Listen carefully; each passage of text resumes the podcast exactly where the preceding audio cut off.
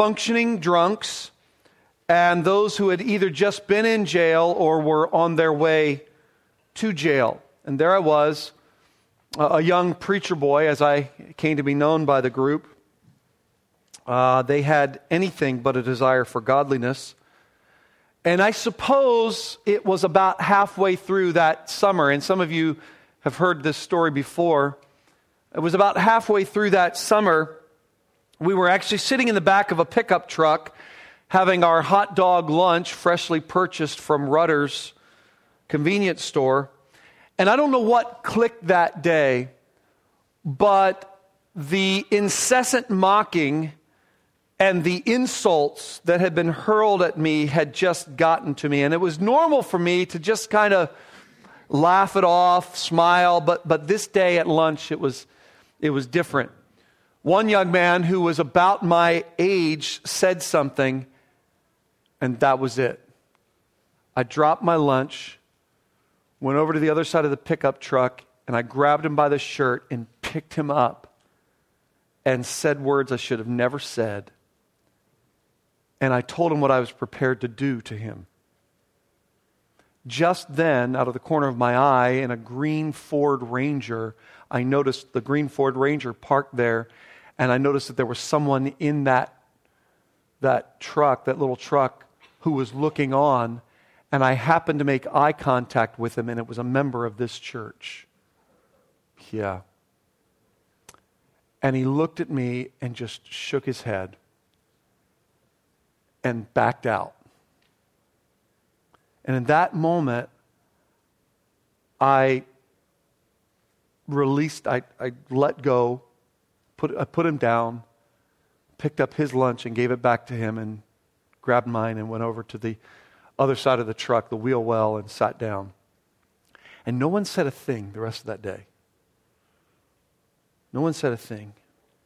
Everything that I had said that summer and everything that I had professed that summer, I, I unsaid. And that sin that I committed was like a gut punch to me. It was like a gut punch to me. It was a gut punch to my, my testimony for Christ.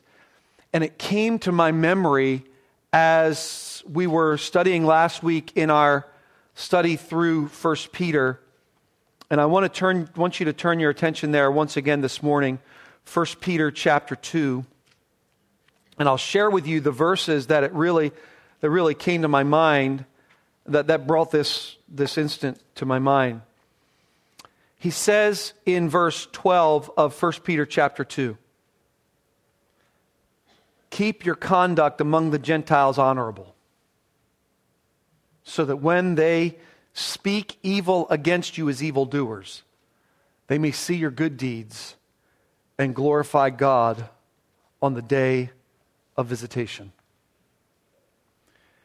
And I read that, and I read another verse, John to verse 15. This is the will of God that by doing good you shall put to, to silence the ignorance of foolish people. And I remembered that instance like it was just yesterday and, and, and had that same nausea in my stomach. And I, I wanted to ask my, I want to ask myself the question, or I asked myself the question, how do I do what he says here? How do I keep your conduct among the Gentiles honorable? And I actually thought that today would just be a little application about that verse. Maybe just kind of supplement our study a little bit and, and tell you a, just, you know, quickly, not long. But I opened up a can of worms that is, is a big can of worms. And my hope is to, to give you something today that would help you to understand what it means to, to live a life of good works to live a life that's honorable among the Gentiles. Honorable. The, the way of the, when he says Gentiles, it's just a way of say, speaking about those those who do not love and know God, those who are outside of a relationship with God. And maybe some of you are here this morning and you, you came here and you're outside of a relationship with God. How do you live a life that is honorable in front of a world that is dark, that is, that is putrid in its wickedness? How do you, how do you live like that? So you don't have to go through what I went through that day where, man, just a gut punch to my, to my witness for Christ. And I was thinking about this text, this verse, and I realized that there was something there that's compelling. There's something here that's compelling Peter to speak. There's something here that's compelling Peter to write in the way that he writes. And I think it was the words of Jesus. What I see in Peter's writing here harkens back to a lesson that he learned some years earlier on a hill by the Sea of Galilee. And it was those words of Jesus that, that come through, that shine through in Matthew chapter 5. Matthew chapter 5 through 7, you'll recognize that as being what? The, the Sermon on the Mount when there was a large crowd gathered together, and, it, and, and uh, I, I, I'm just going back in my mind to standing on that hill, maybe in the very spot where Jesus might have been, when he sees this large crowd gathering. And seeing a large crowd, he calls his disciples to himself and he speaks to them. And he tells them about his kingdom. He tells them about the members of his kingdom. He tells them about the, the mission of, of his kingdom. He tells them about the message of his kingdom. And it occurred to me as I was thinking about this text that what Peter says in 1 Peter, that it was that very instant that compelled Peter to write what he writes here in 1 Peter chapter 2 and to write the way that he writes in 1 Peter chapter 2. What I hope to do, in fact, if you will, just turn with me to Matthew chapter 5 this morning. Matthew chapter 5, which I think is the preeminent text on the honorable life of a believer, the good works of a believer. This has got to be the preeminent text.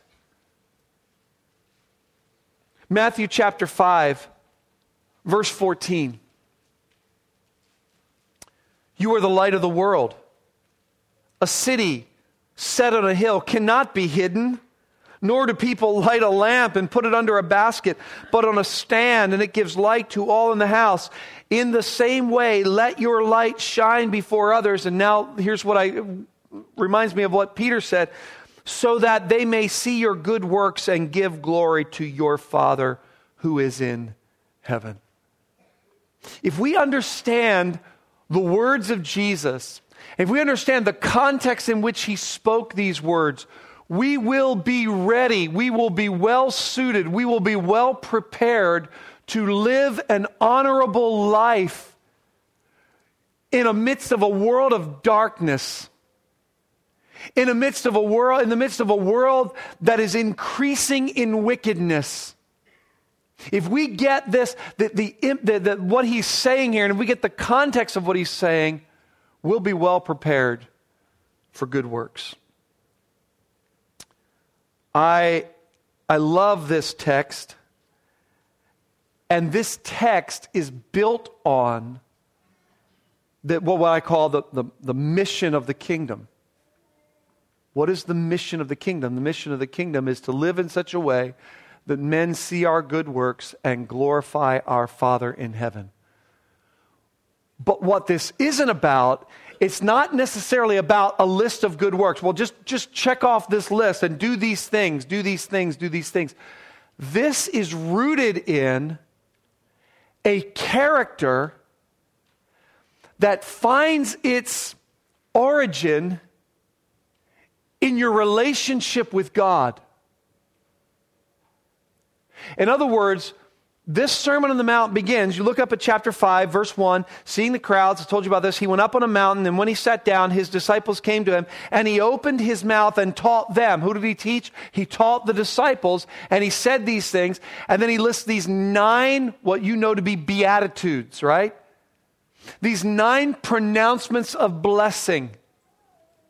Blessed, blessed, blessed, blessed. That word blessed refers to someone who is in a right relationship to God. Jesus uh, is identifying those who are in a right relationship with God, and he demonstrates that in the character of their heart, their, their, their, who they are. In other words, he says it like this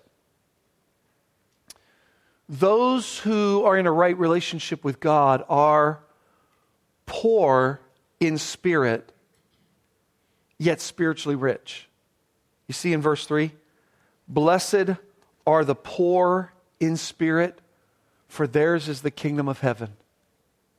Poverty of spirit.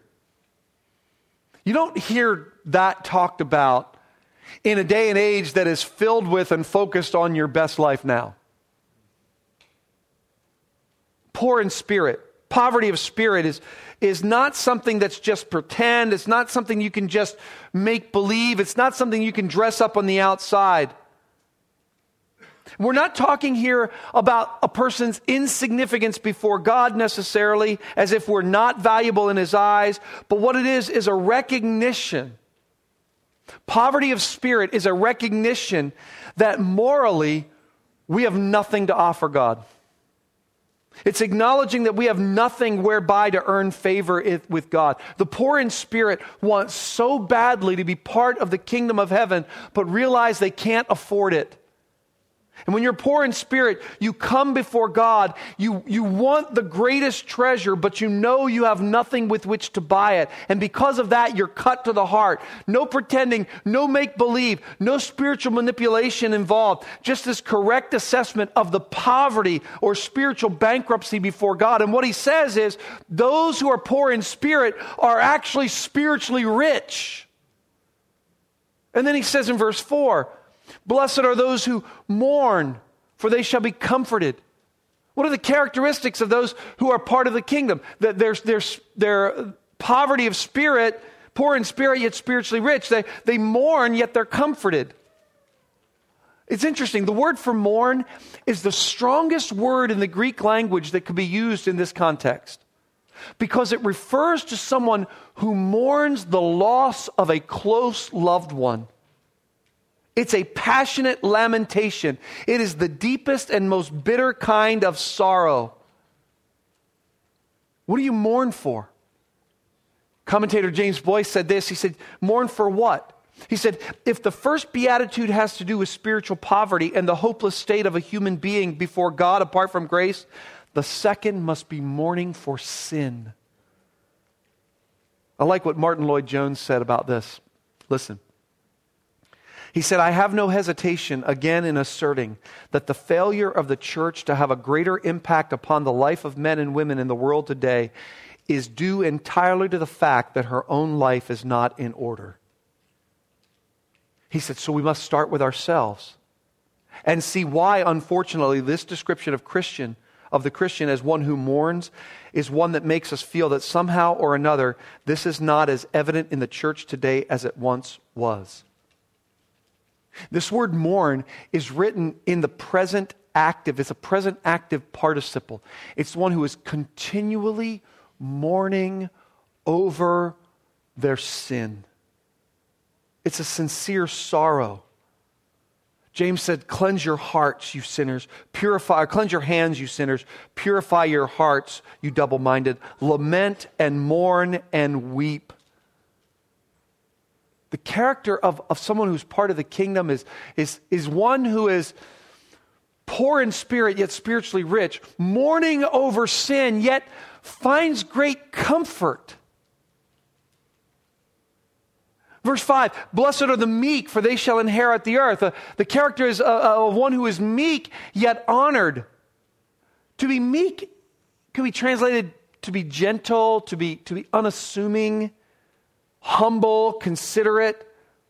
Meekness is a joyful, willing subjection to God's truth. That's what meekness is. The word is used here in contrast. In other words, the Greek word that's used is the opposite of another term for pride or lofty heartedness. You are meek when you know that you're talking about the opposite of pride, true humility. Now, it's difficult to define our terms, but you can just think of the examples. You have Moses, who's called the meekest man who ever lived. Jesus in Matthew 11 29 describes himself as meek and lowly. One theologian said, The man who is truly meek is the one who is amazed that God and man can think of him as well as they do and treat him as well as they do. Meek, yet honored. Verse 6 Blessed are those who hunger and thirst for righteousness, for they shall be satisfied. One who is a part of this kingdom hungers and thirsts for righteousness, yet is satisfied. Those who are part of the kingdom of heaven hunger and thirst for righteousness. This is righteousness in all of its aspects. And I think it's practically speaking of the practice of righteousness, the everyday living out of that which is right before God. It refers to everything that is in accord with the true will of God. D.A. Carson said, The person who hungers and thirsts for righteousness hungers and thirsts for conformity to God's will. And it's like this continual, I just long for more and more righteousness, the practical living out of that which is in conformity to God. And yet, while he hungers and thirsts after that, he also knows the deep satisfaction that comes with the righteousness that is in Christ. We, when you're part of the kingdom, you have a growing and consuming appetite for righteousness, and that is completely contrary to everything this world has ever known. And the everlasting promise of God is to satisfy every heart, everyone who longs for, who hungers for this alien righteousness. Verse 7, he says, Blessed are the merciful, for they shall receive mercy members of the kingdom are merciful and yet receiving mercy, which is kind of interesting. They're not the, they're not the ones who necessarily dispense mercy out of themselves, they, they are merciful and they receive mercy. Dr. Zodhiates says this He says, Not merely those who express acts of mercifulness, but who have this attribute as a result of the indwelling God he says it's to show mercy, to show compassion, to extend help for the consequence of sin, to have compassion or mercy on a person in unhappy circumstances. Mercy is never a characteristic of the proud. Mercy is never a characteristic of the self sufficient. Mercy is a characteristic of those who have received mercy themselves. They who are proud, those who are self sufficient, cannot be a provider of mercy because they can't be its recipient. Mercy is a characteristic of God. Verse 8 Blessed are the pure in heart, for they shall see God. he says, Members of the kingdom are pure in heart, with a heart that's set on seeing God. Their hearts have been purged. What is he talking about? Physical here. We're talking about the spiritual nature of having a clean heart before God, whose own heart is set on seeing God, who remain confident that there is no condemnation to those who are in Christ Jesus. But who know that one day, by God's grace, they will see God Himself because of Christ.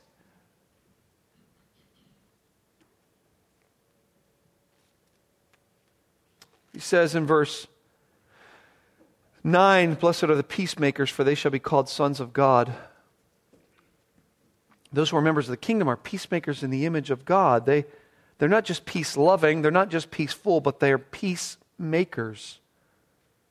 I think this is a reference to those who, who publish the gospel, the good news of God in Christ Jesus, that God took the initiative and left heaven's throne room through the Lord Jesus Christ and came to earth in order to live a perfectly sinless life, innocent, magnificent in all of his glory and lived a perfectly sinless life, adhering to the law of God absolutely perfectly, and yet who himself was, was crucified, dead, and buried, our sin laid on him, charged to his account, and his righteousness by faith charged to us. Those who are peacemakers are those who publish the good news. How beautiful are the feet of those who preach the good news. It's interesting because we're talking about members of the kingdom here, and, and we have yet to find this, this bold and brash. We have yet to find a person who insists on his own will and who insists on his own way. We have yet to find a rabble rouser. He continues on in verse 10 those blessed are those who are persecuted for righteousness' sake, persecuted yet protected. And that word persecuted has the idea of one who is harassed, who is pursued. Why? For righteousness' sake. The truth is that if you're living for the life of Christ, you'll suffer for it. You will be persecuted, even as the life and death of our Lord Jesus Christ proves. Yet those who are persecuted will be and are indeed protected, for theirs is the kingdom of heaven. That persecution cannot interfere with the spiritual inheritance of the godly in Christ Jesus. During the days of the early church, Christians found themselves under the rule of Rome. The Roman Empire was big, it was enveloping, it was growing every day. And in an effort to, to unite all of the people under the rule of Rome, the Roman government began what is known, instituted this practice known as emperor worship. And their thinking was that if all people were united under one man, then all people would be unified. And so it was determined that once a year, every person had to burn a pinch of incense to the deity of Caesar, saying the words, Caesar is Lord. Just a pinch. And there's an interesting note to go along with that story because whenever a person did this, he was given something called a libellus, a certificate. And that certificate said that because he had demonstrated his political loyalty to Caesar, he was free to worship any god that he wished during the next year just by burning a pinch of incense. The early Christian was faced with a choice Christ or Caesar. They refused to compromise their commitment to Christ, even in the least, the least little bit, and this resulted in them being marked out as hated. Blessed are the persecuted for righteousness' sake. Theirs is the kingdom, they're persecuted yet protected. And then, kind of in the same vein, he says, verse 11, Blessed are you when others revile you. They're, they're reviled yet rewarded. Reviled. The word revile means to have reproach heaped on you, to, to have insults heaped on you, to be slandered and mocked, despised. It has the idea of speaking disparagingly about a person, disparagingly about a person in a manner which is not justified. When you live according to the word, you can be sure that at one point or another you'll be mocked. I love what MacArthur says. He says, God does not call his people to be sanctified celebrities using their worldly reputations in a self styled effort to bring him glory, using their power to supplement his power and their wisdom to enhance his gospel. We can mark it down, he says, as a cardinal principle that to the extent the world embraces a Christian cause or person, or that a Christian cause or person embraces the world, to that extent, that cause or person has compromised the gospel and scriptural standards. You say, well, Joe, you're, you're telling me why, what, what was it that motivated Peter to write what he did here in 1 Peter chapter 2? How am I going to live an honorable life? It continues on in this well known text. Matthew chapter 5, 13 through 16. You remember, the, he says, having just pronounced this blessedness, this, this you are in a right relationship with God, when this characterizes your life Having just said that, he now says and looks them each in the eye. I can imagine sitting there overlooking the, the Sea of Galilee as he sees the sea of people surrounding, the crowds and crowds of people surrounding Jesus there, sitting on that rock perhaps with his disciples around him. And he sees the world. And as he sees the world, he speaks to his disciples and says, You, you. Looks each one in the eye. You are the salt of the earth. Salt. You know what salt was used for primarily in that day. Salt was a, a preservative. Salt was used to, to, to not just preserve food, but to keep food from, well, to, to preserve food, to keep food from spoiling. It, it, it would be used to purify wounds. And, and the emphasis in this text is not laid so much on the purpose of Saul. He doesn't really give emphasis to that at all. The emphasis on the text is what happens when salt becomes useless. You're the salt of the earth, but if salt loses its taste, how shall its saltiness be restored? You're the salt of the earth. If you're a member of the kingdom, you, you are going to be salty. You, you have this pre- preserving, purifying effect on the earth, on humanity. You're going to be different. That's your character, it's going to be your nature. And listen to this if, if that's not what you want, then you don't want to be part of the kingdom of heaven. If you want to be of the same nature as the rest of humanity, then you don't want to be part of the kingdom. That's the basic entrance exam to the kingdom of heaven. It's basic to what it means to be a Christian.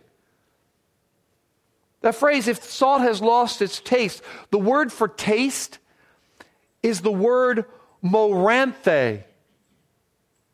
It's a word that means foolish. It's the idea of not lining up with one's purpose or intention. The, the, the, verb is moros. It means dull, sluggish. Applied to the mind, it's stupid, it's silly. Applied to taste, it's insipid or flat.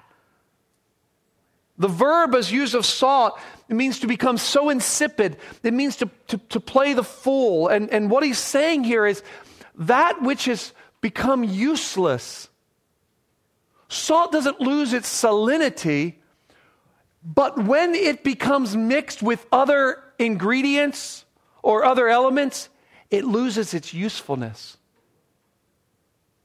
Salt is still going to be salty if it's mixed with beach sand. But you're not going to put it on your mashed potatoes. It's useless, it's pointless. And he says, when your life becomes mixed with the world, like Demas, who loved this present world and departed from us.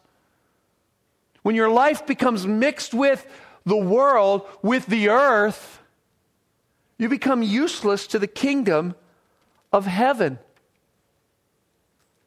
And the question is what is it that makes a person, what is it that causes Jesus to say to his disciples, You are salt? What makes us salty, but this is in the right use of the word, not the way people use it today. What is it? He just spent this whole time, verses 2 through to 12, telling us what it is that makes the, the, the Christian, the member of the kingdom, salty. What is it? It's our relationship to God, which has been expounded and explained in these nine characteristics. The, the Beatitudes serve to inform us that members of the kingdom of heaven are radically different from everyone else. We don't think the same way. We don't speak the same way. We don't love the same way. We don't even desire the same things. So you are the salt of the earth.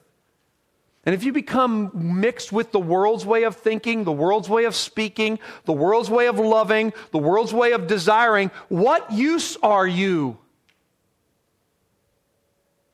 If you're not salty, then what purpose are you serving as in the kingdom? And this is a major warning here that Jesus is sounding. What makes you salty is your character. Don't try to mix it, don't try to dilute it. I think this becomes clearer when he uses another metaphor. He doesn't say that you are the salt of the earth, but he says in verse 13, verse 14, you are the light of the world. World. What is world? World is not just a reference to humanity, but it is more of a reference to the entire system of wickedness. The world in which we live is dark, is sinful, called you out of darkness Peter said. The Lord Jesus tells us that those who are members of the kingdom of heaven are in the world, and because they are members of the kingdom of heaven, they are light, the light of the world, light in the midst of darkness. And this isn't difficult to understand at all. What is it that gives us our, I don't know, what, how do you say that? Uh, our likeness. What, what is it that how do we become light? What is it that makes us stand out in the darkness? Jesus is saying here, he's showing us, he's telling us really who the members of his kingdom are. He is identifying the members of his kingdom. And as we said, this is really radical stuff. This is almost unheard of.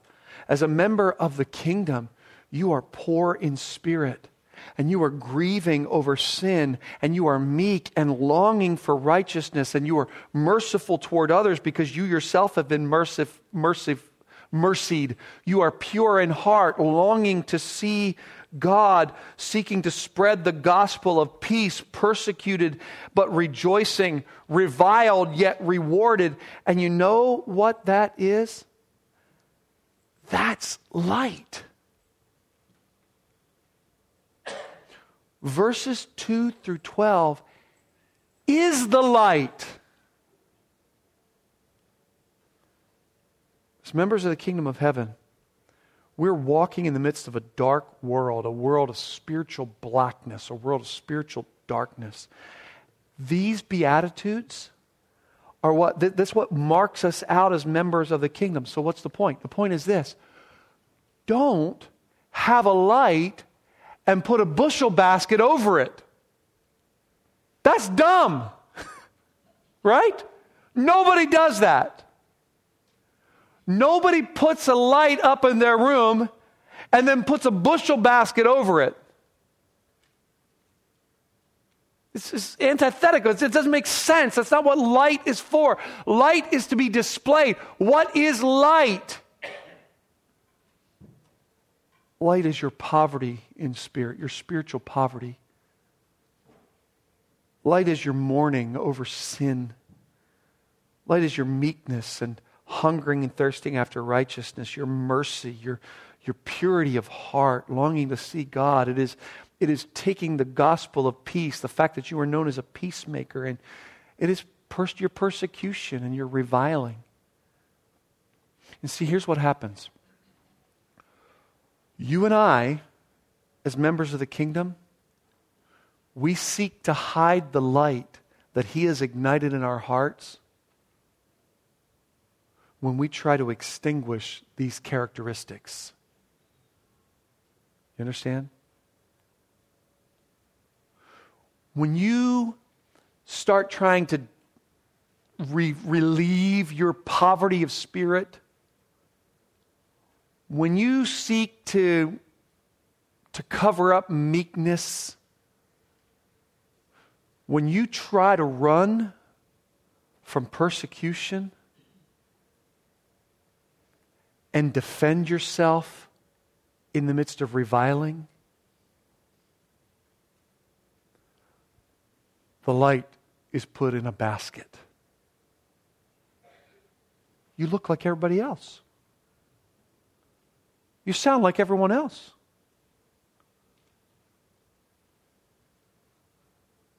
And that's, to use his word, that's moronic. Why would you do that? Don't cut back on those things. Don't try to hide those things. Don't try to fit in with the world by concealing your poverty of spirit or your mourning over sin. Don't, don't obscure your meekness or your desire for righteousness. Don't seek to suppress mercy or pity or purity. Don't, don't attempt to disguise the gospel of peace that you're preaching or, or the reality of your joy in the midst of persecution. Why? Because that would be like lighting a lamp and then putting it under your bed. You. And, and he's talking here to the disciples collectively you are a city on a hill.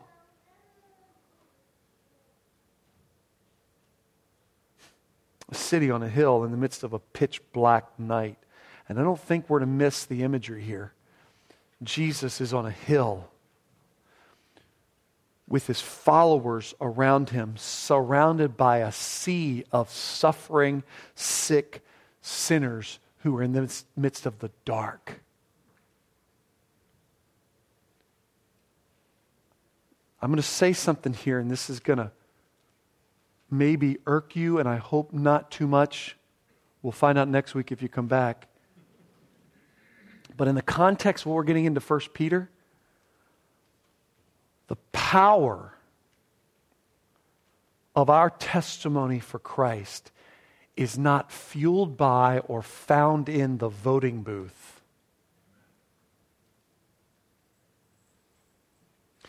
It's founded on our right relationship to God through Christ, which is the fuel for this kind of character.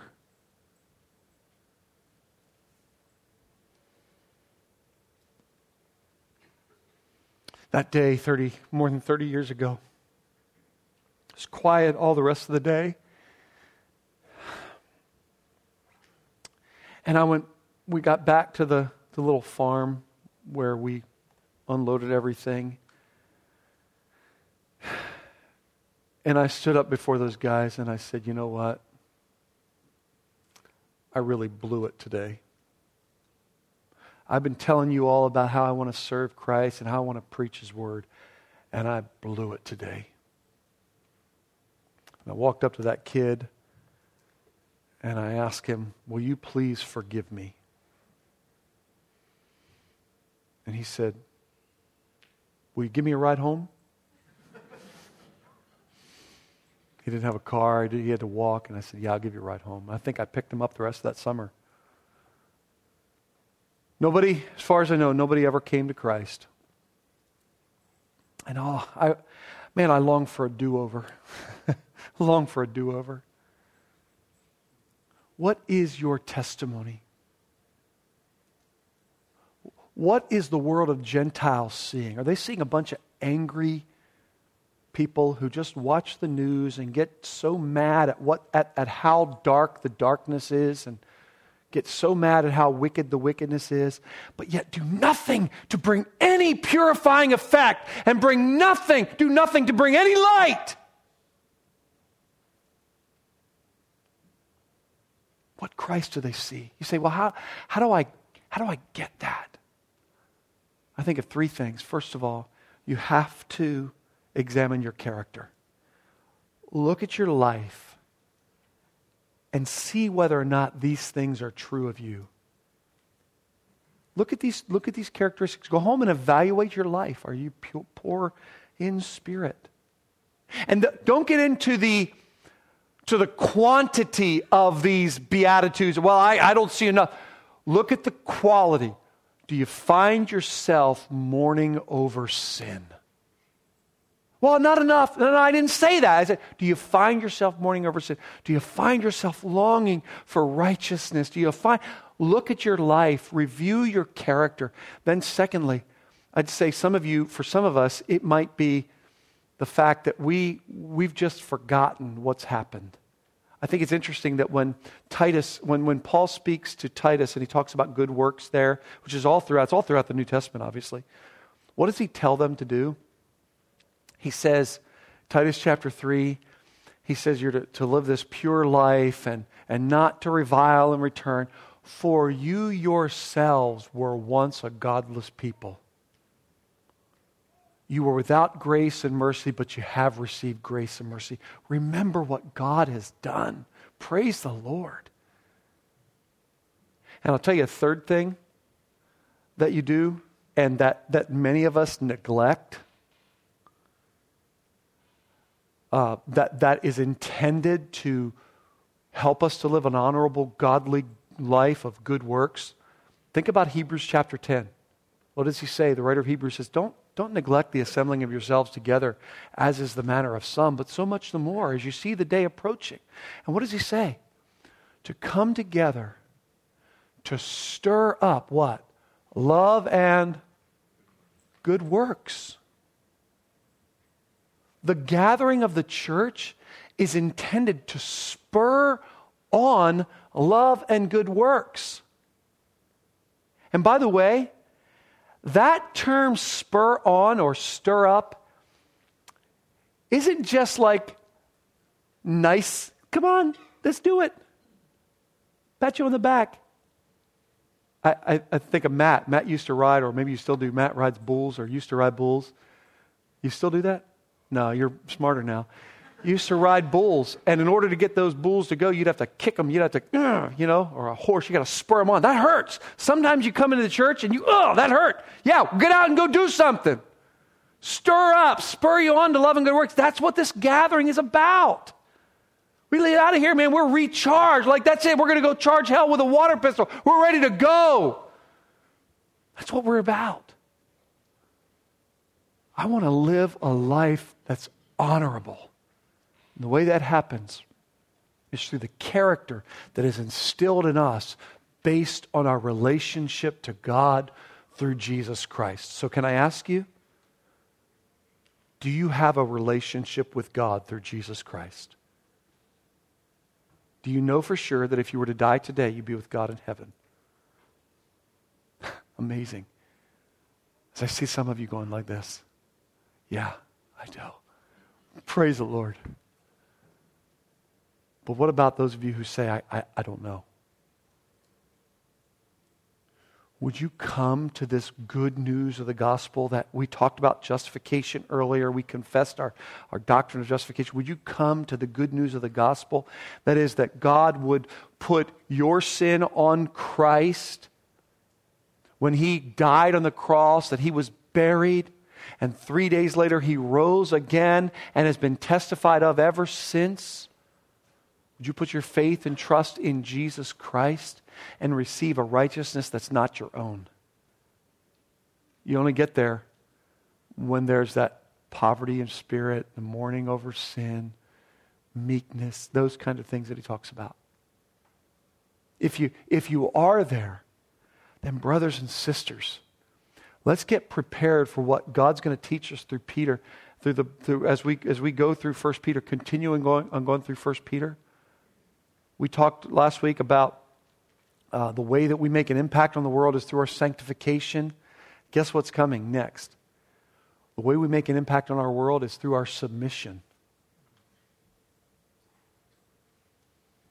Yeah, we'll see who comes next week to hear that. That is going to mark us out. But you only get there through these characteristics. You only get there through these, this character. Let's pray together. Our Father, we come to you.